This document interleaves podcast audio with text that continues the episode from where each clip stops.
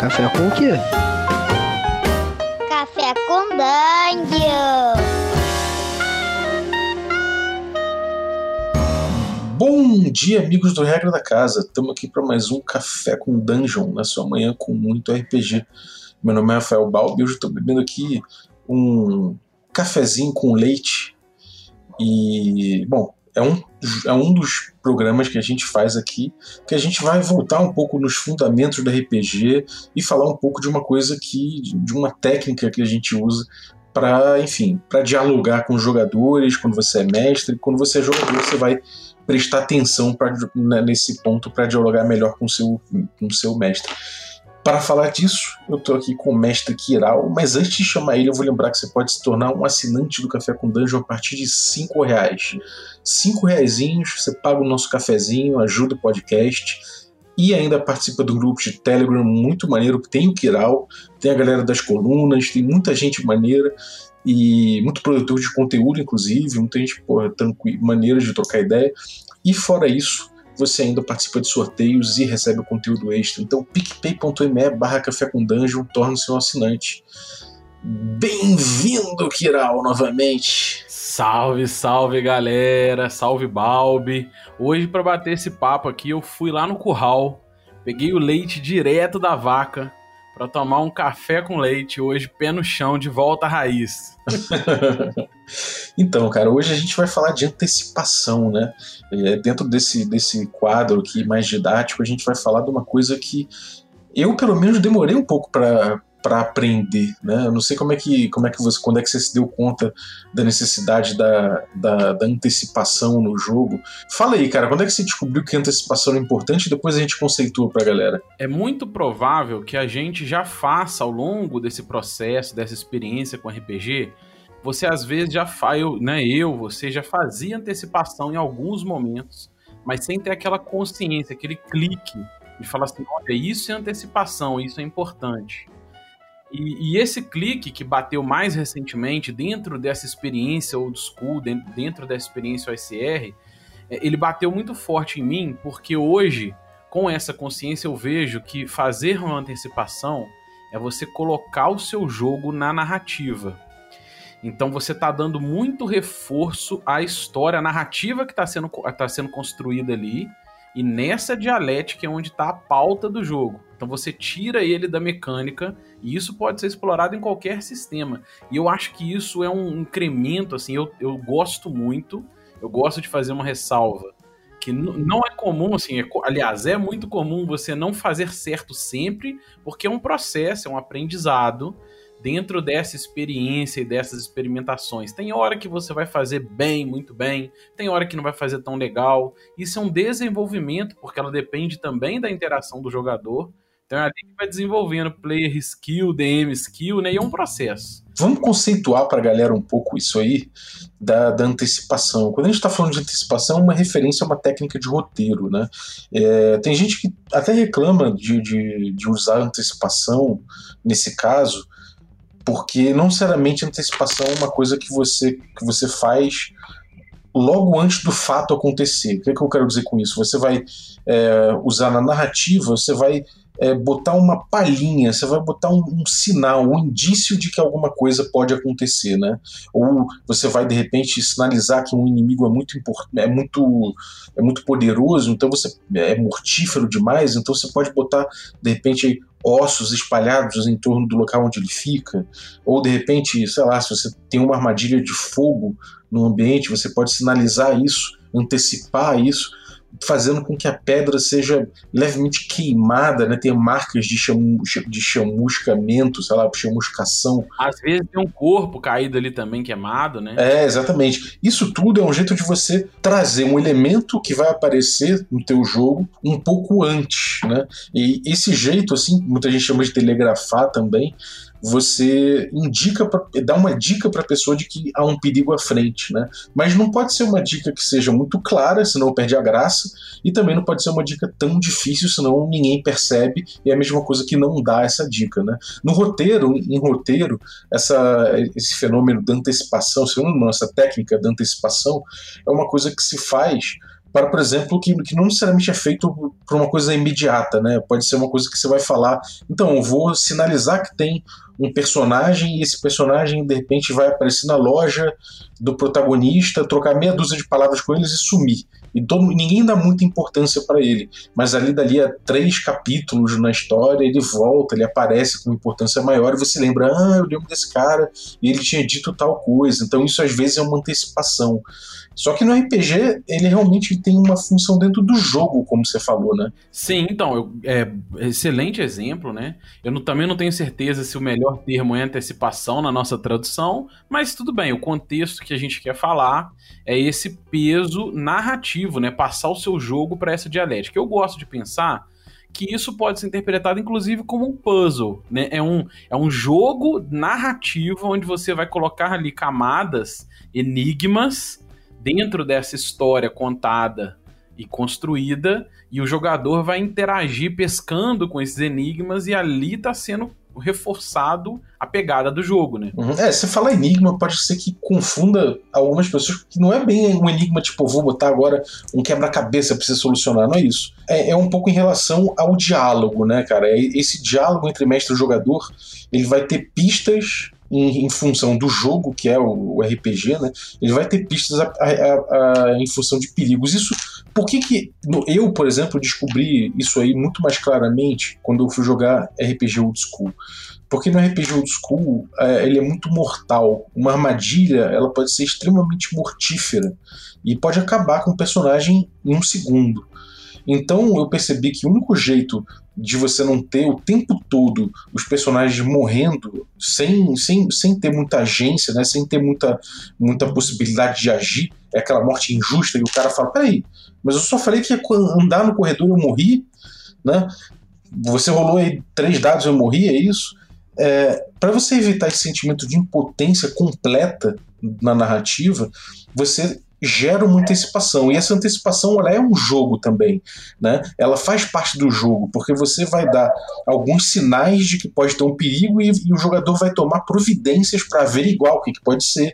Ele pode tentar supor o que, que pode ser aquilo. Pode ser que ele não note, e é muito comum do jogador bobear e perder uma antecipação e aí ele, ele morre na armadilha. Mas você fala, pô, mas você lembra que eu falei ali atrás que, que tinha tal, tal coisas e aquilo ali era, era, era um sinal da armadilha? Tá vendo? Você deu mole. E, jogo, e normalmente o jogador olha e fala: puta, dei mole, cara.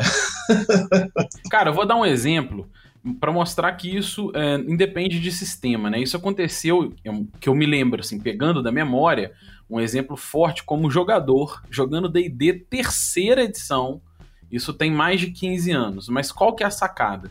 O nosso DM, na época, ele abriu um jogo, a gente estava na taberna, se unindo para uma missão no Templo do Escorpião Rei, e ele abriu o jogo com um anão nessa taberna contando uma história, e ele é um anão que tinha uma perna de pau. E ele contava a história de que ele tentou ir no Templo do Escorpião Rei, e, e contou alguns problemas, ali ele foi dando algumas daquelas dicas, de, daqueles rumores que tem muito clássico nos jogos ele passou alguns rumores nessa narrativa inicial. E nessa história, ele tinha uma perna de pau porque ele pisou numa, numa pedra que tinha uma pressão e, ele, e uma agulha furou a perna dele. E aí os aliados dele, para evitarem que o veneno se espalhasse pelo corpo, deceparam a perna dele. O que que ele colocou pra gente nessa história que ele estava contando? Que existiam placas de pressão com armadilhas e que uma das e que pra gente no jogo poderia ser possível abrir mão de um membro, né, decepar um pé, em nome do, do, de salvar a vida do personagem. D&D terceira edição, há tempo atrás, mas nível baixo. Só que isso foi o começo da narrativa do jogo. A gente teve a negociação, viajamos, e a gente foi explorar essa, essa caverna três ou quatro sessões depois. E na sala do Escorpião Rei, cheia de tesouros do lado direito e esquerdo em pedestais, a gente não se lembrou na época de averiguar as placas de pressão, tomar cuidado, é, usar a famosa vara de 3 metros para fazer pressão. A gente não se lembrou disso. A gente entrou na sala, estava uma situação tensa, dinâmica, e, e, aí, eventualmente, ele já tinha as placas que tinham armadilhas, e aconteceu de um dos personagens pisar, tomou agulhada, e o veneno começou a fazer efeito ao longo do combate até ele perder o personagem. E ele tinha telegrafado ou antecipado isso lá com a mão a três sessões antes na taberna, né? É, para você ver, né, cara, tem muita gente, hoje mesmo no grupo aqui, no, no nosso grupo de apoiadores, o pessoal tava falando sobre antecipação, né, porque deve ser um tema de um futuro workshop aí, depois do nosso workshop de, de Hexcrawl, e o pessoal tava falando, pô, mas eu tenho dificuldade de fazer uma boa antecipação porque eu sempre acho que eu tô facilitando demais pro grupo.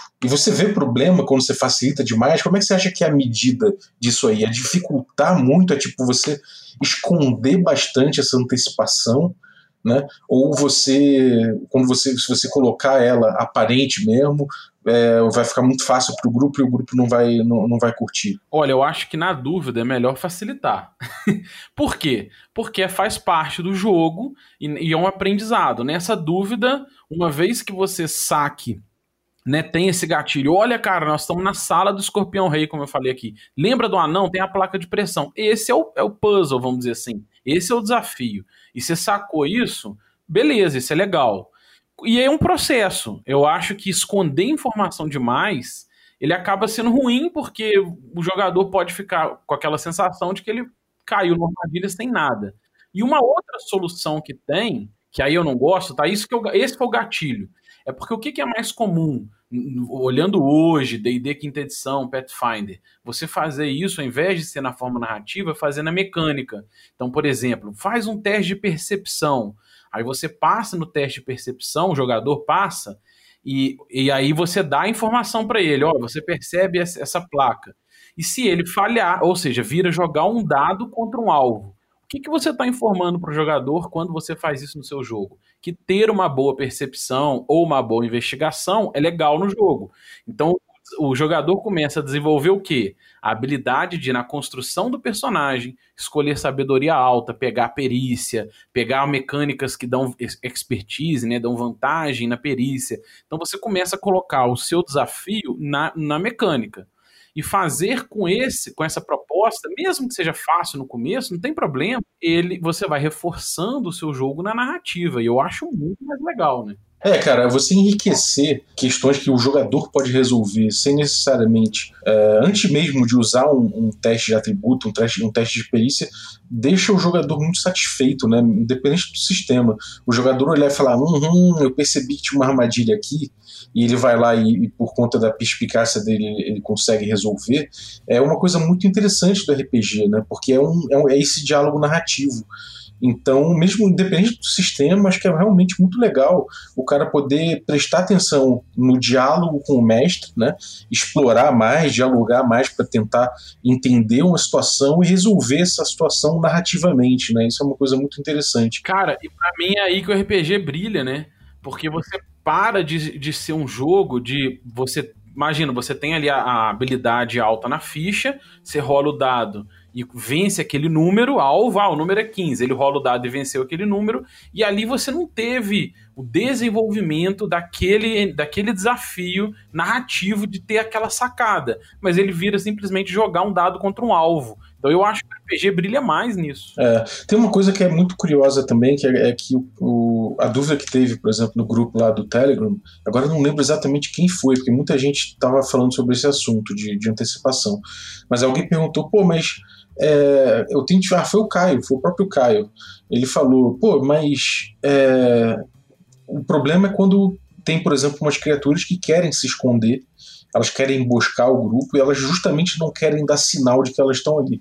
Porque é, é, eu tenho dificuldade de dar esse tipo de, de antecipação, né? E eu entendo a dificuldade, é porque na, quando você para para analisar, se você está botando uma armadilha num corredor, por exemplo, para impedir que alguém entre na sua tumba, quando você está construindo essa tumba, você vai construir essa tumba de uma forma que ninguém perceba que tem uma armadilha. Mesma coisa se você for um pack de goblins.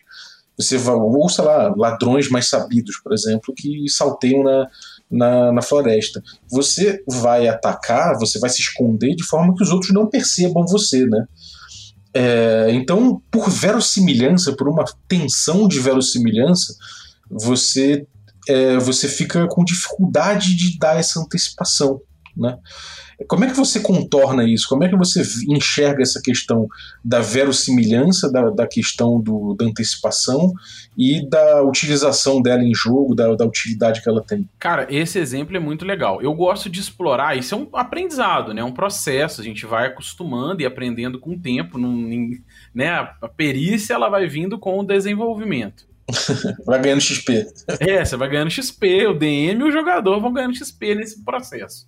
E é normal você errar para mais ou para menos no, durante o processo. É no, completamente normal no jogo.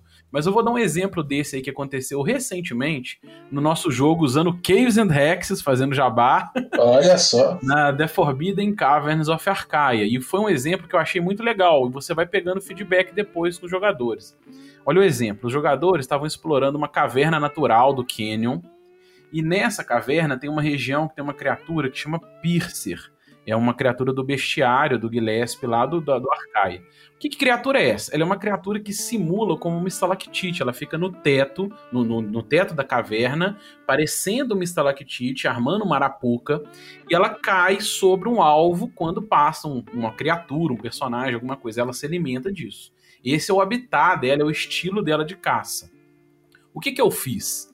Quando os jogadores estavam explorando essa caverna, eu narrei para eles na primeira camada, o anão tava vindo na frente, eles estavam usando tochas e tal, os personagens. E ele, eu narrei na primeira camada que eles perceberam um, umas rachaduras no chão. Essa foi a primeira camada. Estão navegando por uma caverna natural vocês percebem pequenos buracos no chão. Eles aproximaram ali a um meio metro, um metro de distância do primeiro buraco, colocaram a iluminação com foco e foram analisar esse buraco. E aí eu narrei que ela, ele tinha uma forma cônica, uma forma cilíndrica, é na verdade, era mais ou menos homogêneo os dois ou três buracos que a iluminação pegava, ela tinha mais ou menos o mesmo tamanho e profundidade. O que que eles pensaram? Tá, isso veio do Eu pensei assim, eu tô dando ali a dica de que essa criatura cai do teto e pega um predador e fura o chão. E ali eles perceberam, inclusive, algumas, algumas manchas de sangue seco. Qual que era o meu desafio como DM? O teto, a iluminação da tocha não chegava ao teto. Então, se eles de alguma forma tivessem uma ideia, iluminassem melhor o teto, ah, eu quero ver o que, que tem no teto, é alguma coisa que está no teto, é uma armadilha, uma criatura. E se eles conseguissem iluminar além do limite da tocha, esse era o desafio. Eles iam ter percebido a criatura ali é, disfarçada no meio das estalactites. Mas eles, na hora, acharam que era um, a caverna era habitada por gigantes e eles usavam picaretas. Olha que viagem.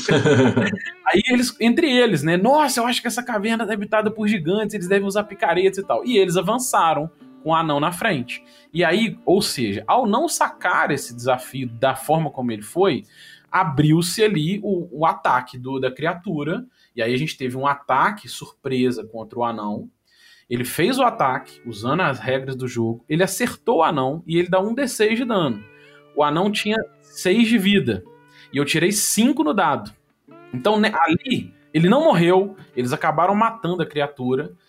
E aí eu, inclusive, até apliquei, né? Como ele tomou 5 de dano e, e, eles acabaram vencendo a criatura ainda assim, eu apliquei que o anão ficou com um braço muito dolorido, porque ela caiu no ombro dele. Ele não conseguiria mais usar o escudo. Eles tiveram a ideia de como remover essa criatura mesmo morta, né? Que furou o ombro do anão. Eles tiveram as ideias ali, isso consumiu tempo, gerou encontro aleatório. E o anão perdeu a habilidade naquele primeiro momento, por estar muito ferido, de usar a mão esquerda para se proteger com o escudo depois do jogo, né, quando acabou a sessão, eu fiz um feedback. Falei, cara, o que vocês acharam? Foi apelação? Não foi? E eles adoraram. Assim, o feedback foi bem. Falou assim, cara, eu achei genial. Tava na cara a ideia e a gente não sacou. Achei que era um gigante, mas se eu tivesse morrido, tivesse tirado 6 de dano, era justo. Então, esse feedback vai dando a ideia, né? É um aprendizado também. Eu não sabia na hora que eles não iam sacar ou iam.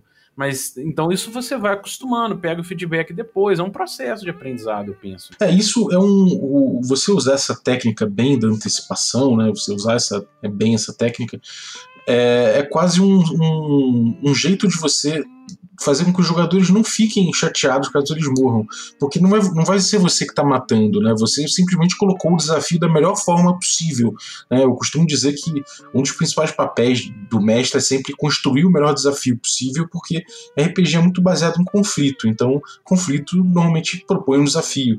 E o papel do mestre é construir esse melhor desafio. E faz parte do melhor desafio ele fazer uma antecipação do perigo, para o jogador poder medir, inclusive. Né? É, é melhor que o perigo seja uma coisa assumida pelo jogador, né? uma, uma, uma, aposta que ele resolveu fazer, é uma decisão que ele resolveu tomar a despeito dele perceber que pode ser perigoso o que ele está fazendo. E se ele morrer assim, essa morte é muito é, é, essa morte é muito natural. Ele vai sentir que ele teve influência nisso, né? E não necessariamente com a vontade do mestre. Sim, né? é justo, porque qual que é a alternativa que a gente que a gente vê né, no, no, no, nessa, nesse avanço, vamos pegar principalmente a estrutura do D&D e fantasia medieval parecida, mas porque tem muito jogo que não é assim. Mas qual foi uma das soluções propostas? Qual foi? Você criar o ranking de perícias e ali naquele caso ia ser o quê? Ah, faz um teste de percepção ou faz uma percepção passiva, ou, aliás, ou faz um teste stealth da criatura contra a percepção passiva.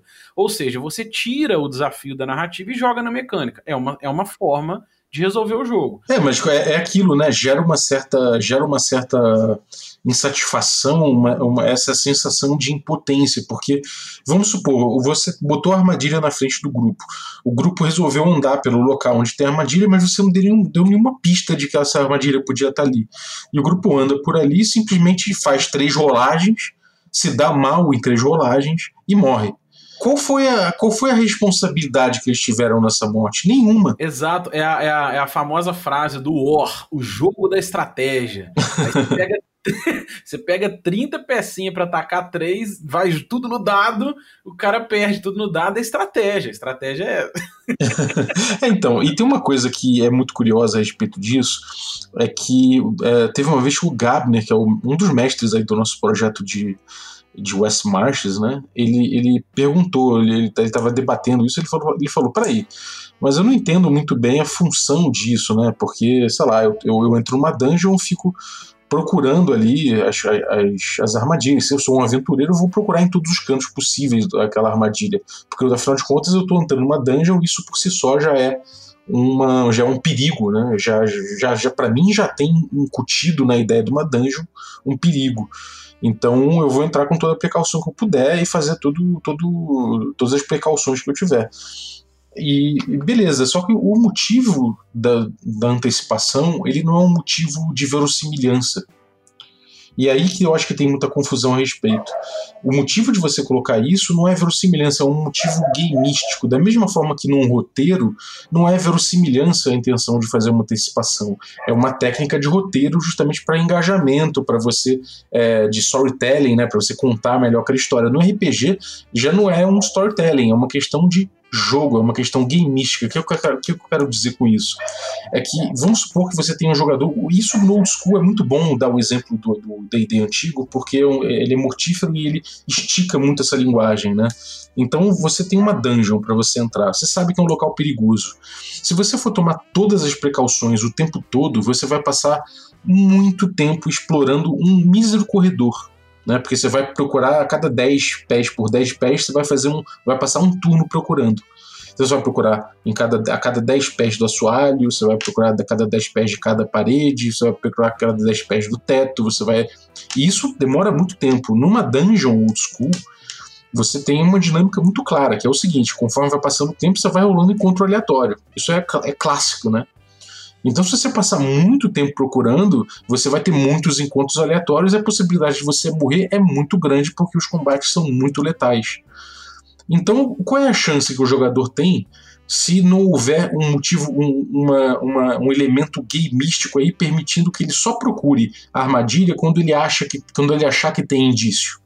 Né? E, o, e esse motivo gameista é justamente a antecipação. Ele não vai procurar o tempo todo por armadilha, nem por passagem secreta, nem por nada. Ele vai, é, ele só vai procurar uma passagem secreta, por exemplo, quando você deu alguma pistazinha, mesmo que pueril, de que pode ter naquele local uma passagem secreta. Sim, é porque imagina numa situação real, né? Se tá eu e você, eu, eu e o Balbi, a gente está explorando uma caverna.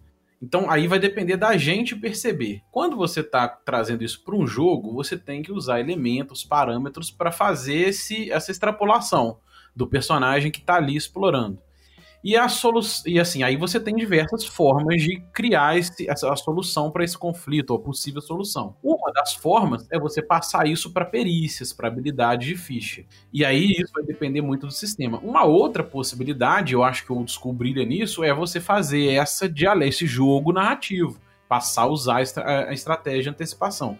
Você não deixa o jogador completamente bitolado, né, de ficar explorando 5 em 5, senão ele morre, perde o personagem, mas ao mesmo tempo você cria uma dinâmica com camadas de exploração que eu acho que gera muita imersão, porque o jogador naturalmente presta atenção no que está rolando, né? E aí na interação de mesmo um jogador interagindo com o DM, os outros prestam atenção para tentar pescar alguma coisa.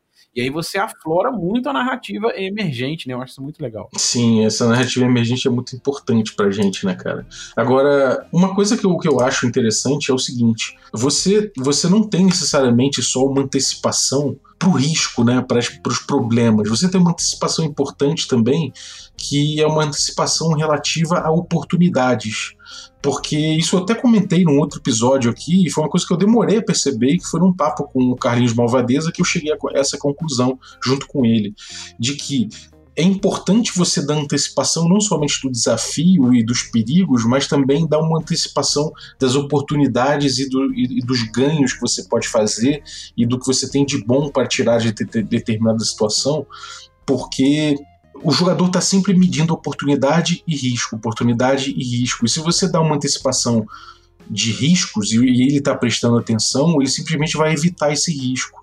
E para você não fazer que o jogador é, simplesmente abra mão de todos os desafios que você propõe, é importante você botar aquela, aquela, aquela iscazinha, né? Tipo, pô, você pode evitar, tá na cara que tem uma armadilha ali, cara, mas tem uma porra de um ídolo de ouro muito valioso ali. Ou sei lá, tem uma pessoa pedindo ajuda e essa pessoa é, é porra, o que ela tá fazendo ali? Ela pode ser importante, é uma pessoa, precisa de ajuda. Então, você botar oportunidades, você botar elementos é, que chamem a atenção, apesar do risco, também é importante, né? Não necessariamente você mostrar, mas você dar indícios também pode ser, pode ser interessante, né? Sim, por exemplo, às vezes numa caverna dessa, é, você tem um acampamento é, recente de um ou dois dias, né, as brasas, e ali caída naquele acampamento ali você vê uma moeda arcaiana, que é uma moeda de valor né, da, da região da caverna que você está explorando, do reino perdido e caído que você está explorando. Você está dando indícios de que tem um tesouro nessa direção, alguém encontrou, você está dando pistas do tesouro. Isso é legal também, né? Porque, porque um exemplo que eu pensei que agora, um outro nessa pegada, é uma ponte. Eu adoro o desafio de ponte, né? E, eu, e assim, você tem uma ponte de corda com madeira velha, aí os jogadores testam essa ponte. Eu adoro, para mim é um desafio clássico que está muito bem informado em cima do D&D Old School de caça ao tesouro. Quando os jogadores testam essa ponte, ele vai receber a informação de que aquela ponte ela é frágil e que ela não suporta cargas muito altas de peso. Mas cargas moderadas, ok, cargas leves passa fácil, carga moderada é possível e carga muito pesada ela não suporta. O que, que você está informando aos jogadores? Que o personagem dele passar ali com carga muito pesada vai ser um risco real daquela ponte arrebentar. E isso é um desafio muito legal, porque olha só, só com isso você já informa desafio de carga, que tem a ver com tesouro, tem a ver com moeda de ouro, né, com a capacidade de carga dele.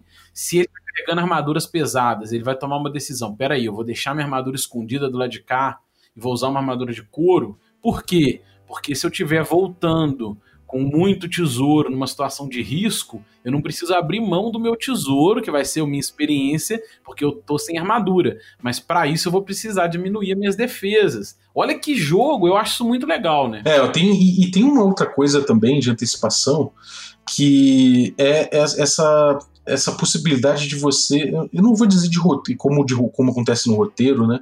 Mas de você trazer elementos narrativos que você quer botar somente mais à frente da história, né?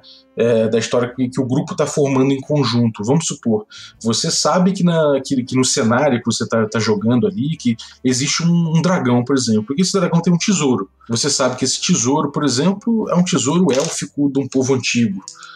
Né? Então, se você imagina que é possível que esse. Tipo, bom, é um dragão, ele está no cenário e no futuro, quando o grupo tiver com bastante, bastante experiência, tiver capacidade, pode ser que ele resolva enfrentar esse dragão. Né? E tem um tesouro importante lá. Então você pode antecipar esse tesouro, por exemplo, botando um forasteiro elfo que é um príncipe perdido, isso na primeira sessão da primeira aventura. E ele negocia com uma moeda que você fala, caraca, que moeda linda, né? É uma moeda de ouro cravada com uma efígie de um, de um, de um antepassado dele, e ele, ele valoriza muito aquilo e, e, e, acaba trocando com muito pesar por um item que o grupo está vendendo e tudo mais. Beleza, você botou esse elemento aí. No futuro, você pode guardar esse elemento, né? Que é, que é essa moeda de ouro desse povo élfico abandonado, perdido. E quando o grupo pegar e matar aquele dragão, sei lá, por exemplo, ou afastar aquele dragão do, do covil, e pegar aquele tesouro, você pode descrever que essa moeda é daquela forma que eles viram, né? A mesma moeda. E aí, quando o grupo estiver saindo com o tesouro, pode ser que eles sejam interpelados pelos elfos que andam com esse cara aí, né? Falando, esse tesouro é nosso, cara. Esse tesouro é uma herança nossa. Querendo o tesouro, né? Essa sua ideia também, eu outra. Olha só, você fazer uma camada intermediária, por exemplo tem esse primeiro momento. Aí, num, num segundo momento, eles de repente inter, é, interagem e vão e vão num covil de kobolds que são servos desse dragão e eles têm um pouco desse tesouro. Ele tem algumas dessas moedas, um vaso antigo com os mesmos tipos de runas e símbolos. Aí você tá, além de premiar aquela aventura especificamente, você tá dando também isca de que esse, esses kobolds, que são servos do dragão que mora lá dentro da montanha, eles têm um, um, pedaço desse tesouro milenar muito mais poderoso, muito mais com quantidades muito maiores. Então, olha que legal, você vai Sim, você vai sinalizando, né, cara? Você vai dando sinais, né? O risco é grande, mas é, esses aqui são os, são os benefícios, né? Pode ter um pergaminho. E aí, olha que legal. Você pode, de repente, fazer uma seleção de algumas magias que são exclusivas desse reino. E aí o jogador ir lá, ele vai descobrir magias novas, isso é um gatilho para mago. Além do tesouro em si, conhecimento antigo, arcano, mágico, né? Então tem muita, muita item mágico. Sim. É, você pode, inclusive, no futuro, sei lá, descobriram magias novas, você pode chegar pro mago e falar, então, desenha umas magias legais aí que a gente coloca no jogo, né? Que né, passa até pro jogador. Que é, olha, ok, tem essa magia, mas se você quiser criar uma nessa pegada que tem a ver com esse reino, a gente colocá-la no jogo como parte do seu aprendizado e tal. Isso é muito legal. Isso é narrativa emergente pura, né? Pura, pois é. E tem uma coisa que eu acho muito interessante a respeito de, de antecipação, que é justamente sobre essa problemática que a gente deu uma pincelada um pouco antes, que é do cara falar, pô, cara, mas é, vai ficar muito fácil para mim, é, vai ficar muito fácil. Eu não consigo, eu não consigo telegrafar nada sem que fique muito fácil para o jogador perceber. Né? E eu não quero que ele perceba, porque eu quero que o inimigo é, embosque o, os personagens dos jogadores. Primeira coisa, tenta não colocar nada fechado na sua cabeça. Pensa que o inimigo está querendo emboscar, mas não, não coloca na sua cabeça que o inimigo vai emboscar. Né? Pensa que tudo pode acontecer, então você vai colocar um indício ali para que os jogadores possam lidar com aquilo caso eles não deem mole. E pode ter certeza que muitas vezes eles dão mole. O que você está querendo é descobrir como o grupo vai reagir num cenário em que ele, ele vá ser emboscado. Não necessariamente num cenário em que a emboscada dê certo. Então, abraça um pouco a nativa emergente as possibilidades que aquele problema que você está colocando traz, ainda que não aconteça exatamente tudo da forma que você planejou. Né? Então, a antecipação ela permite que, o, que os jogadores também participem disso junto com você. Né? Então, é até um, um jeito de você botar na mesa os elementos do teu desafio e todo mundo construir é, aquela, aquela solução junto. Né? O desafio vai se desenvolver de acordo com as chances, de acordo com o diálogo que está acontecendo ali. E pode ter certeza às vezes você deixa, é, é, como o Kiral falou que é melhor se errar para mais, né? Às vezes você deixa um pouquinho mais claro que tem alguma coisa acontecendo. Você pode de repente botar ali uma, uma pista que fica muito claro que, pô, tem uma, uma armadilha ali, mas olha, olha para outro lado. O que, que eles vão fazer com a armadilha? Como é que eles vão destravar essa armadilha? Uma vez que eles descobriram, eles vão ter que voltar por esse caminho eles vão deixar para trás? Olha, no D&D Moleque, que, é, que tem no YouTube lá, se você quiser dar uma olhada, a gente jogou D&D clássico numa aventura clássica também, que é o Lost City, se você olhar lá, tem foram duas mortes que aconteceram para armadilhas já conhecidas. Para você ver, né? Os jogadores voltaram no mesmo local que já tinham percebido uma armadilha e caíram na armadilha porque estavam numa cena muito uma cena complexa, uma cena que era uma ação mais, mais frenética, né? Então, às vezes o, o mesmo você facilitando as coisas, eles podem dar mole de não perceber, e mesmo, não dando, mesmo se eles não derem mole, uma vez descobrindo as coisas, uh, aquilo pode se desenvolver de um jeito perigoso igualmente. Você não precisa necessariamente que a emboscada seja bem sucedida, que a armadilha surpreenda ele, para que aquilo lhe constitua um bom desafio. E isso, para mim, é, ela flutua muito em relação também ao tipo de sistema que você está usando, porque tem sistema que você fazer uma emboscada bem sucedida, chegar atacando de surpresa, com os NPCs, né, com, esse, com esses bandidos, o grupo, ainda assim vai gerar um combate que é superável.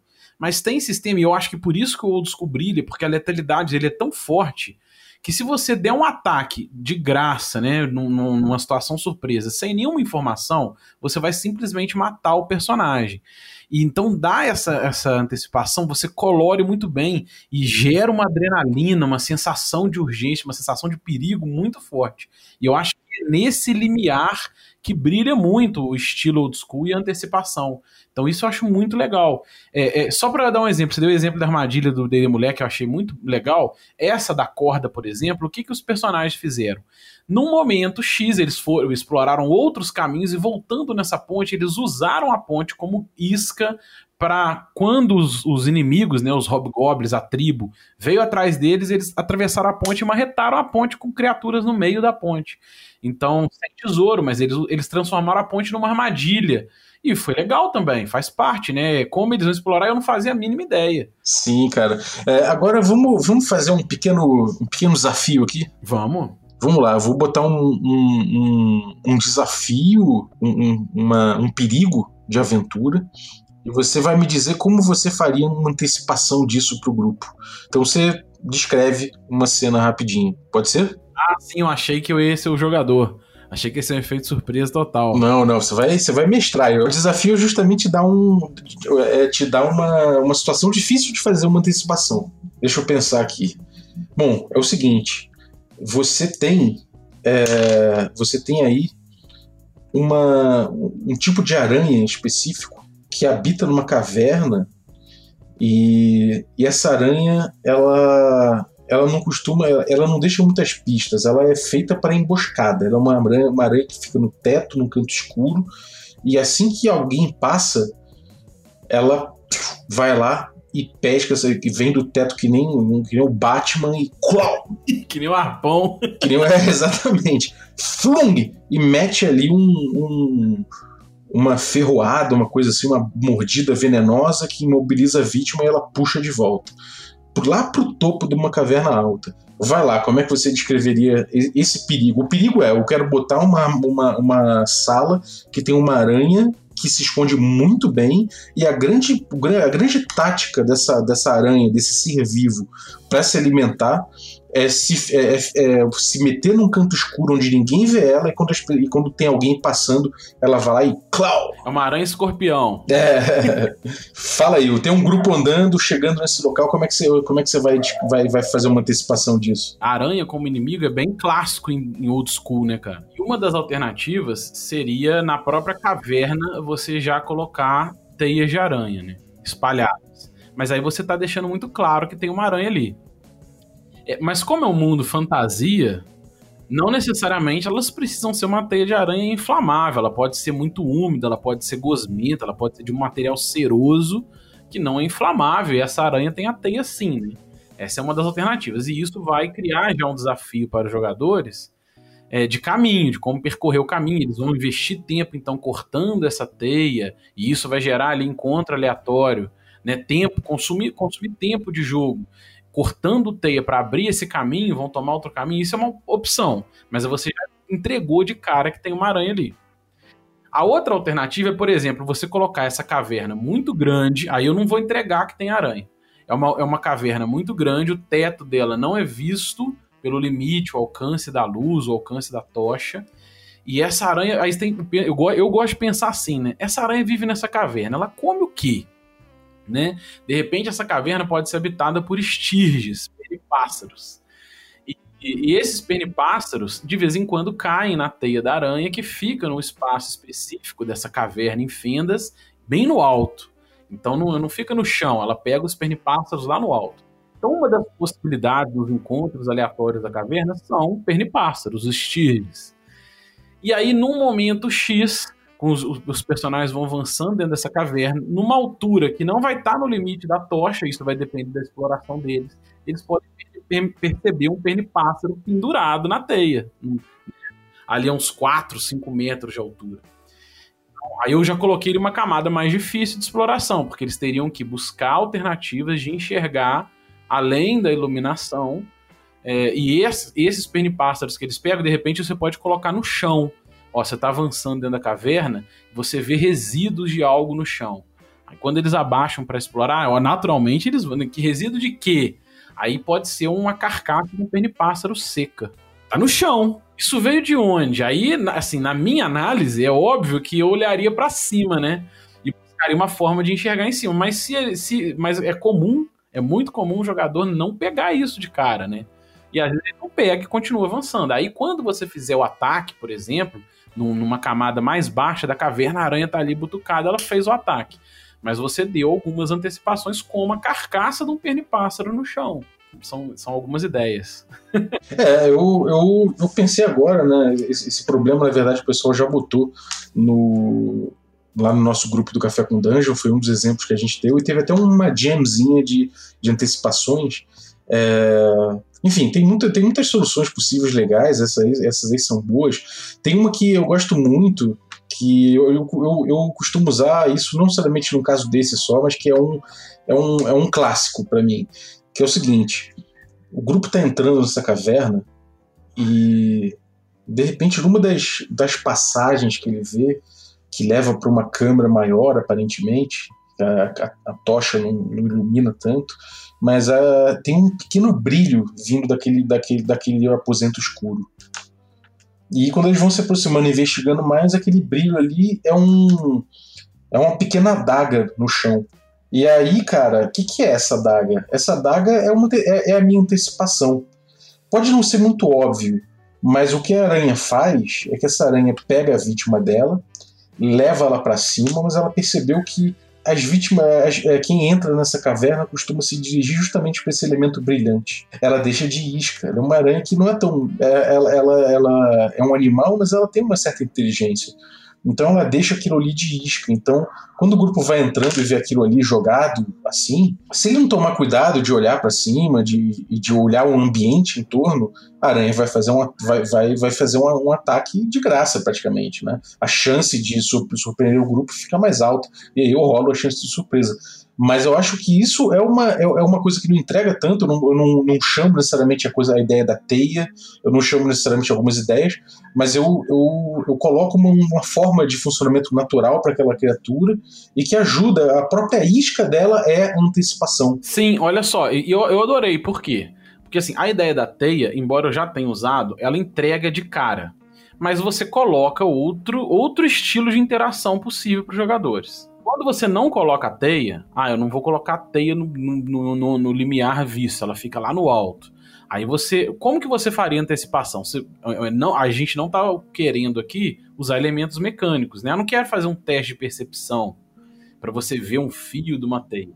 E aí, nesses exemplos narrativos, eu, no improviso, pensei na ideia do pernipássaro, uhum. do, da carcaça do estige. Você já pensou num outro. Ah, uma aranha mais. Uma aranha inteligente, né? Uma inteligência bem acima do animal. a laracna. deixa como antecipação a própria isca, né? Muito bacana também. Então, olha como você pode abordar de formas diferentes é um desafio. É, eu acho que você tem muitas formas, né, cara? E aí você, tipo, você meio que vai repetindo essas fórmulas. A isca é uma fórmula de dar um, uma antecipação dessa. Você também botar, tipo, ossos e tudo mais, às vezes pode deixar claro, pode deixar muito óbvio que tem um, um, perigo ali, mas também eles não vão saber necessariamente qual o perigo que tem ali, né? É, o que, que eu já fiz foi o osso também, você deixar uma ossada no chão.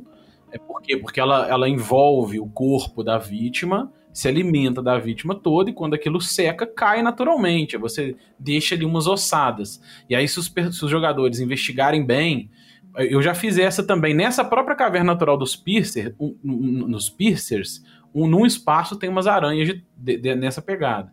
E eram ossadas. Só que quando eles foram investigar o cadáver, eles perceberam que o, o osso estava quebradiço, como se tivesse sofrido um impacto muito grande, né? Estavam os ossos todos quebrados. E aí eles sacaram: olha, isso deve ter caído do alto. E aí eles investigaram e no al, no teto, eles viram as teias. É, você pode fazer, olha que doido, você pode fazer que o grupo, quando entra, a tocha ilumina uma coisa dançando no meio do espaço, no meio do, da, da, da câmera ali, quando eles veem é um fêmur. E o fêmur tá meio que sacudindo, pendulando de um lado para o outro, assim, de, bem de leve com, com, uma, com, com o ventinho que entrou. E aí? Que porra é essa? Né? E aí ele pode ser um fêmur que ficou preso numa, num fio de, de uma teia invisível, né, que quase não se percebe, e que o grupo tá olhando aquele fêmur dançando na frente deles e falam, caralho. Olha que chique. Aí, aí olha que doido, porque para poder, né, você tem que, eu, eu acho que para você propor um bom desafio, você tem que dominar bem os parâmetros antes. Uhum. Então essa ideia do filme é excelente. Aí você pode pensar assim, mas para perceber o fio, eles teriam que chegar com a luz próxima, porque ele é, ele é muito fraquinho, muito fininho, né? Uhum. Então ele parecia, a distância parece algo mágico. Sim. E, mas se eles se aproximarem, eles podem tomar o ataque da aranha. Aí, cara, esse é o desafio. Aí, assim, como que eles vão solucionar? E a narrativa vai informar. Eles podem jogar a tocha lá dentro, de repente a iluminação da tocha mais próximo, a aranha não ataca e aquilo ali mostra que tem um fio, o fio se rompe. Então, enfim, cara, é muito legal, porque você está botando um problema e por mais que às vezes possa parecer óbvio que tem um perigo, eles não vão saber exatamente qual o perigo e vai levar eles a investigarem e ainda assim eles podem cair no perigo que você propôs. Exatamente. Esse do, do que eu coloquei a carcaça no chão, eu coloquei na camada que eles iam, né, uma vez que investigassem a ossada, eles iam perceber os danos no osso que foi por algo de impacto. E aí eles induzi, né, tiveram uma, um insight de que o impacto foi porque ele caiu do teto. Uhum. E não uma clavada de um gigante, como eles pensaram. Mas ali, quando perceberam isso, eles viam, viram as teias de aranha no teto e, e recuaram e não foram para esse lado. Aí eles foram para outra viela que era do Pierce. Então são camadas diferentes que você pode fazer. Olha só, só de uma ideia de uma aranha. Você tem a carcaça do pernipássaro, tem a adaga, tem esse femo. Então são elementos diferentes que você coloca ali como parte do desafio, né? Muito bom, cara, muito bom. Eu acho que a gente já pô, deu uma, uma percorrida boa nesse tema, né? É, a gente resumiu bastante porque apareceu em muitos episódios aqui. A gente teve até um episódio sobre antecipação, mas a gente falou só de um pequeno pedaço da, da antecipação. Acho que agora a gente deu um panorama maior e uma introdução melhor ao assunto para quem quiser explorar um pouco essa técnica, né? Então, acho que é isso, cara. Alguma palavra final sobre antecipação? Cara, eu, assim, é a antecipação, ela sempre é um processo em construção. Eu sou encantado, eu sou entusiasta, porque, né, conforme a gente já vem batendo um papo aqui, eu acho que no old school, esse jogo na narrativa, ele é muito rico, mas não necessariamente só em jogos old school e OSR, né? É uma forma, é mais uma ferramenta que você tem para trazer o seu jogo mais para o estilo narrativo e botar na narrativa o grande peso do jogo, que eu acho muito legal. E a mecânica, eu já falei uma vez no vídeo, né? O peso do dado, que você falou muito bem no mini, mini cast do 20 é, eu acho muito legal. A mecânica ela vem como uma, uma, Na hora que a mecânica aparece, é na hora que você deixa muito claro a ameaça, né? O risco. E a antecipação desse risco ele está nesse jogo narrativo. E é ali que você brilha muito esse estilo OSR. Então eu acho sensacional. Eu, eu convido muito, se você nunca jogou nesse modelo, eu convido muito a você sair um pouco dessa engrenagem de ficar sempre é, jogando um dado contra um alvo e trazer para esse estilo narrativo que é muito bom, é muito legal. Muito é, se você está num jogo de rolar muitos dados, é, pode ser que você solucione isso dando vantagem, por exemplo, no D&D quinta edição, você pode dar vantagem caso o cara perceba, né, percebeu que tem ali uma aranha, então de repente você não rola, não rola surpresa, enfim, existem coisas que você pode, você pode fazer independente do sistema para mesmo que seja um sistema de rolar muitos dados para premiar a percepção do jogador nessa relação dialética aí do RPG, porque mesmo que não seja old school, é bom você trazer esses elementos narrativos, quer dizer, é bom você trazer jogo pro elemento narrativo também, pro seio da narrativa e não somente nas mecânicas. Né? E é muito legal, é muito prazeroso, assim, eu acho muito legal a experiência. É, e eu recomendo muito. Maneiro, cara. E conta aí pra galera o que você tem aprontado. Olha, eu sou um autor entusiasta da, de uma nova fanzine old school, né, o The Vintage. A gente já tem três volumes, elas vão estar disponíveis no site da Sagin, que tá me dando uma força por causa da pandemia. Então, para eu não ficar indo no correio toda, toda semana mandando pra galera, eu mandei tudo para lá e eles vão disponibilizar lá no site com suporte à, à fanzine, saindo de lá direto. É, a proposta é D&D OSR, né? Então você pode usar ela para jogos old school ou para jogos da OSR compatível. É muito bacana, eu estou muito feliz com isso. É simples, é caseiro, material caseiro. E eu tenho um canal, né? O DM Kiral, que trata de muito assunto nessa pegada old school. A gente tem uma linha agora que eu tô trabalhando D&D OSR, falando da resenhando aventuras clássicas, um pouco dessa, desse estilo, além da coluna lá no Mundos Colidem, a coluna Laboratório da Alquimista. Eu vou passar pro Balbo a minha Linktree, e tá tudo nos links aí. Perfeito, então, cara. Muito obrigado, Kiral, mais uma vez aí por participar do rolê. Galera, chequem aí esse zinho, que ele é maravilhoso, tem ilustrações incríveis, tem um conteúdo muito sincero aí do, do Kiral, dividindo experiência com vocês, então recomendo.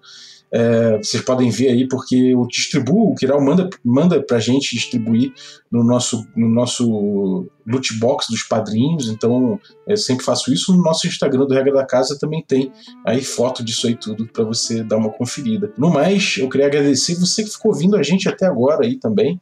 Muito obrigado pela sua audiência. E também eu queria agradecer a galera que torna esse podcast possível. Obrigado, Kiral, também, que é um assinante. Obrigado você. Eu, ó, eu, eu também participo lá do grupo do Telegram, brainstormings todo dia. Muito legal, galera, muito do bem. Papo muito bom de vários assuntos, né? Embora a gente, eu goste muito do, do OSR. Lá tem a galera do Vampiro, tem a galera do Dungeon World, tem a galera da quinta edição. Tem papos diversos lá, é muito bacana. E eu que agradeço, para mim é sempre um prazer estar aqui. É sempre um prazer bater um papo, é sempre XP em construção. Tamo junto, cara. E também agradecer os demais assinantes aí, nosso, nossos café expresso, nossos café com creme e os café gourmet, que são o Biratã, Augusto Lima, Ricardo Mate, Adriel Lucas, Rafael Cruz, Erasmo Barros, Abílio Júnior, Ray Galvão, Francioli Araújo, Rafael Caetano Mingorance, Xerxes Lins, Pedro Cocolo, Ulisses Pacheco, Daniel Melo, Matheus Hamilton de Souza, Denis Lima, Galera, muito obrigado pelo apoio de vocês. Vale usaço mesmo, é muito importante. E é isso aí, até a próxima. Espero que vocês tenham curtido. E no futuro, logo logo, eu vou fazer o, o segundo workshop aí do Café com Dungeon. A galera, pelo visto, já escolheu praticamente o tema, que é justamente antecipação. Então, quando a gente terminar aí o nosso workshop de Hex Crawling, eu vou oferecer aos apoiadores o nosso workshop de antecipação. Queria agradecer também o Yuri Sayer, camarada aí do grupo de OSR do WhatsApp. Muito obrigado pela vinheta fofa, cara. Valeu mesmo. É, e você, se quiser mandar uma vinhetinha também pra gente usar na abertura do Café com Dungeon, pode usar aí o número que tá na descrição do episódio e manda pelo Telegram ou pelo WhatsApp, que aí eu vou poder usar também na entrada. Lembrando que se você mandar você está automaticamente autorizando o uso, né? É, acho que é o, é o lógico. então, é isso aí. Valeu!